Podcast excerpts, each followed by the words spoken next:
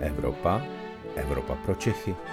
Pravidelný týdenní podcast deníku pro všechny, kteří se chtějí dozvědět něco o dění nejen v Evropské unii. Na úvod krátký přehled zpráv z Evropy. Slovenský parlament za velmi bouřlivých okolností schvaluje vojenskou dohodu s USA, která umožní Spojeným státům využívat dvě letiště na Slovensku. Evropská komise oznámila program, který by měl zajistit strategickou nezávislost ve výrobě čipů. Chce do toho investovat miliardy euro. Polsko a Česko uzavřeli dohodu o dolu Turów. Česko se spokojilo s očkodněním ve výši jedné miliardy a stáhlo žalobu na Varšavu o Evropského soudu.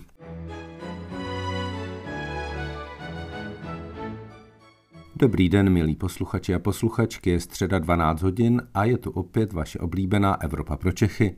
A tak je tu Aneta Zachová, šéf-reaktorka Euraktivu. Dobrý den, Aneto. Dobrý den, Luboši, a dobrý den našim posluchačům. A moje maličko, Sluboš Palata, evropský editor deníku. Po týdnech váhání se Evropa konečně rozhoupala a vložila se do dění mezi Ruskem a Západem, potažmo mezi Ruskem a Ukrajinou. Nejviditelnější evropskou iniciativou je návštěva francouzského prezidenta Emmanuela Macrona v Moskvě, v Kijevu a pak v Berlíně. A ne to, co by ses o těchto návštěvách chtěla dozvědět. Mě by samozřejmě zajímalo, eh, na čem se vlastně tedy eh, Emmanuel Macron a Vladimír Putin v Moskvě dohodli. Máme nějaké konkrétní body, na kterých se zkrátka domluvili, nějaké body, eh, body zlomů, nějaké body, na kterých můžeme třeba pozorovat, že to napětí na rusko-ukrajinských hranicích se může v následujících dnech uvolňovat. No ono je to složité, protože tady jsou uh, dvě interpretace. Jedna interpretace francouzského prezidenta a pak jsou takové ruské reakce, které trochu spochybňují to, co říká francouzský prezident, ale když si to člověk pozorně přečte, tak se to vlastně od sebe tak úplně neliší a jde jenom o to, jak se vlastně některá slova vykládají.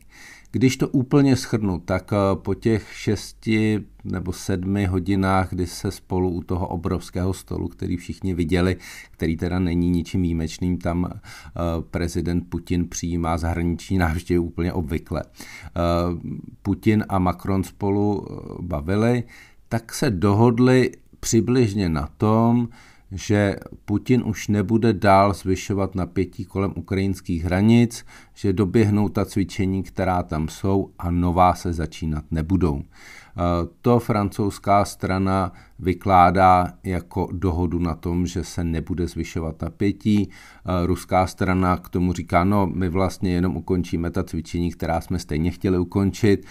A ostatně ona Moskva od začátku říká, my žádnou válku proti Ukrajině vést nechceme, jsou to úplně normální cvičení, žádné napětí ne, nevyvoláváme a nevíme, co vlastně máte za problém. Čili v této retorice vlastně Rusko dál pokračuje. A pak je tam další bod, který je asi základní, a to je tlak eh, Moskvy na to, aby se konečně dořešil problém okolo Donbasu. Je to tlak na to, aby se do posledního puntíku dodržely takzvané minské dohody, aby jednali spolu um, země normandského formátu, což je na jedné straně Francie a Německo, na druhé straně je to Ukrajina a Rusko. A uh, tím výsledkem by mělo být, že se uh, ten spor ukončí, že um, ty um, separatistické uh, republiky takzvané se vrátí zpátky eh, do eh, Ukrajiny jako státu, ale budou mít eh, velmi silný federální status a budou mít velmi silnou autonomii. Proběhnou tam pod mezinárodní kontrolou volby a vlastně to přestane být problémem. To, o čem se Putin vůbec bavit nechce a co dává opakovaně najevo, je otázka Krymu. Eh, tam naopak západu předhazuje a předvedl to i na té tiskovce s Macronem, že eh, když Ukrajina vstoupí do NATO a bude chtít eh, získat zpátky Krym třeba vojenskou cestou, tak najednou tady bude válka mezi celým NATO a Ruskem. A jak říkal Putin, tohle opravdu nechcete, v téhle válce by nebylo vítězů, my jsme jaderná velmoc, Uvědomujeme si, jak silné je samozřejmě NATO, ale v téhle válce by nebylo vítězů. Takže to jsou přibližně ty čáry toho hřiště, které si spolu Macron s Putinem narýsovali. Eh, potom Macron odletěl do Kijeva, kde v zásadě získal pozitivní reakci na ty své rozhovory. V zásadě i v Kijevu slyšel, že Ukrajina chce vzít eh, ty minské dohody jako základ eh, toho řešení, protože ostatně jiný základ řešení tady v tuhle chvíli není. No a pak eh, v Berlíně se konalo eh, ještě setkání na závěr, takový, říká se tomu debriefing, eh, mezi německým kancléřem, francouzským prezidentem a ještě tam po mnoha letech byl také polský prezident, tomuto uskupení se kdysi říkalo výmarský trouhelník, tak tento formát se tam odehrál a tam si vlastně tihle tři velmi důležití eh, státníci Evropy eh, řekli, jak dál vlastně s tím Putinem pokračovat. A všechno v tuhle chvíli vypadá, samozřejmě se to může zvrtnout, že by to opravdu mohlo jít od nějaké konfrontace k nějaké dohodě a že by v té dohodě eh, více než Spojené státy a NATO mohla hrát opravdu roli Evropa a že by se tam opravdu mohlo jednat o Eh, řešení okolo Donbasu, eh, v kterém by Francie a Německo, čili dvě klíčové evropské mocnosti, hrály úplně základní roli a že by to mohl být nějaký základ uvolnění vztahů mezi Ruskem a Evropou a potažmo Západem.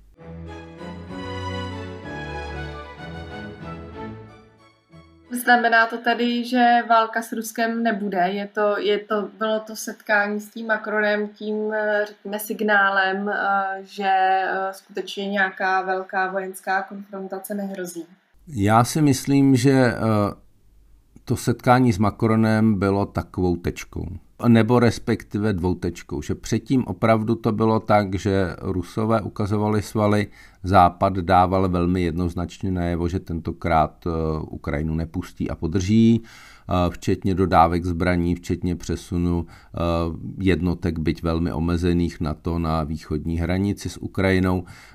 Čili jakoby zdá se mi, alespoň teď v tuto chvíli to tak vypadá, že eh, tohle to ukazování svalů skončilo a teď se přejde k nějakým reálným dohodám, které z toho snad vyplynou. Eh, jednak je to ta dohoda o Donbasu a pak se tam rýsují nějaké dohody ohledně eh, jaderných raket, ohledně rozmístění sil blízko té linie dotyku mezi Ruskem a NATO. Tam zřejmě se rýsují nějaké další dohody a zřejmě se Rusko vrátí k jednacímu stolu, i pokud jde o vztahy Rusko-NATO. Tam je už od roku 1997, tam fungoval formát, že opravdu se spolu NATO a Rusko když ne dohadovali, tak informovali o tom, co obě strany dělají, to skončilo Krymem. Takže teď se to jakoby vrátí ten krok vlastně před Krym s tím, že si obě strany eh, zřejmě ponechají ten názor na to, eh, jak to s Krymem je. Západ neuzná eh, ruskou okupaci anexi Krymu a Rusko naopak se bude tvářit, že to vždycky Rusko bylo a rozhodně Krym vracet nechce. A snad se vyřeší Donbas. Luboši, proč právě Macron? Proč právě Macron jel do Moskvy za, Vladimír Putin, za Vladimírem Putinem? Proč právě Macron je tak aktivní v řešení toho rusko-ukrajinského konfliktu? Já si myslím, že je to proto, že Macron chtěl. To je asi první podstatná věc a Putin to také ocenil. Macron se prostě chtěl s Putinem bavit.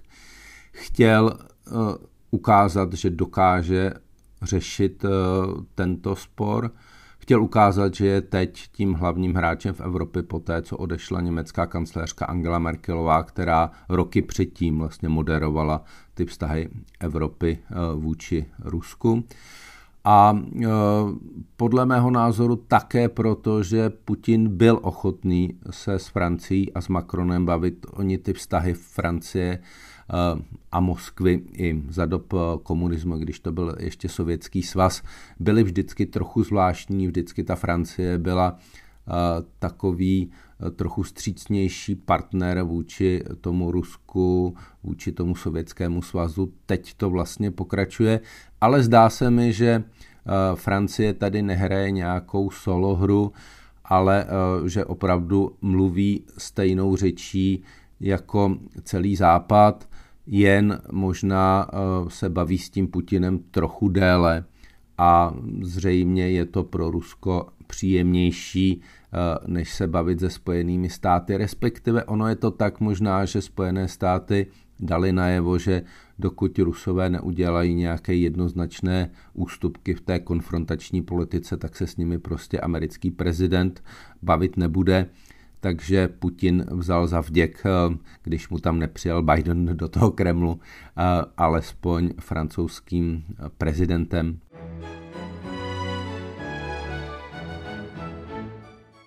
A z Česka zazněly hlasy, že tam byl Macron spíš za Francii než za Evropskou unii. Eh, jak se na to díváš ty a jak eh, to hodnotí vlastně země Evropské unie, tu návštěvu Macrona?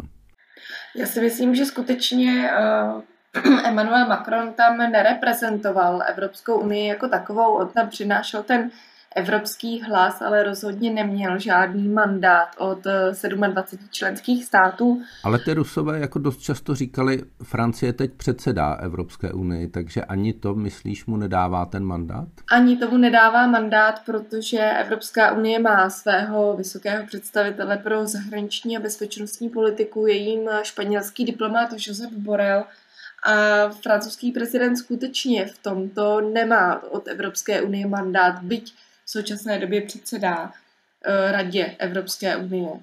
Eh, samozřejmě, že Macron toho tak trochu využil. Eh, musíme také brát to, že za dva měsíce ho čekají prezidentské volby ve Francii, takže ukázat Francii, že je tím nástupcem Angely Merkelové na té evropské politické šachovnici mu může samozřejmě přihrát nějaké pozitivní body.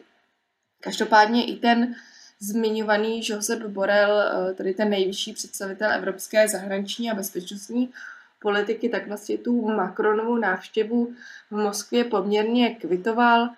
On eh, samozřejmě si je vědom Borel toho, že Evropská unie v tomto nemá tak silný hlas jako třeba ty stát toho normandského formátu nebo toho vývarského trojuhelníku, o kterém si hovořil, že to je eh, věc, kde vždy budou vévodit spíše ty aktivity a hlasy těch jednotlivých členských států, spíše než hlas nějaké jednotné Evropské unie. Připomeňme si, že i v Evropské unii jsou země, které uh, jsou, řekněme, k Rusku více nakloněny než jiné.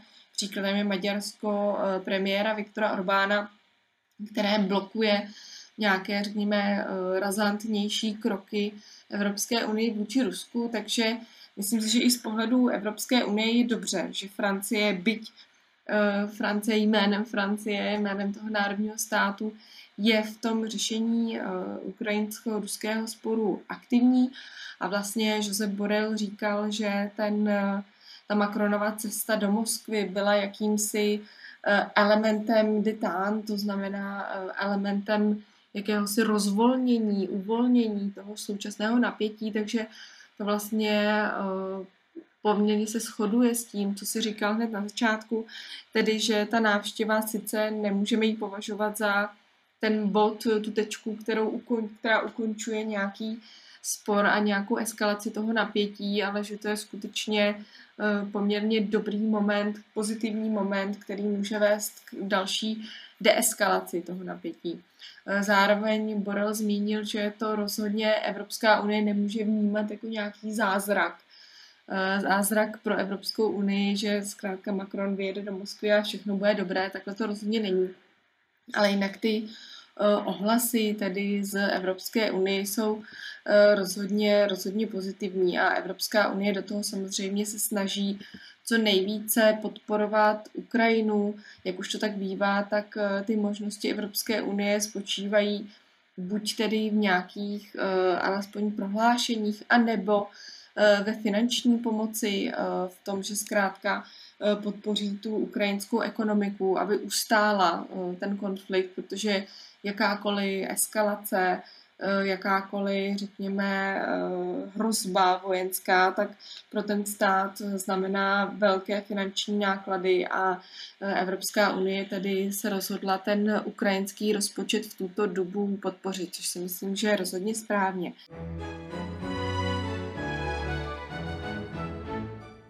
Boši, já bych měla ještě asi poslední otázku na tebe.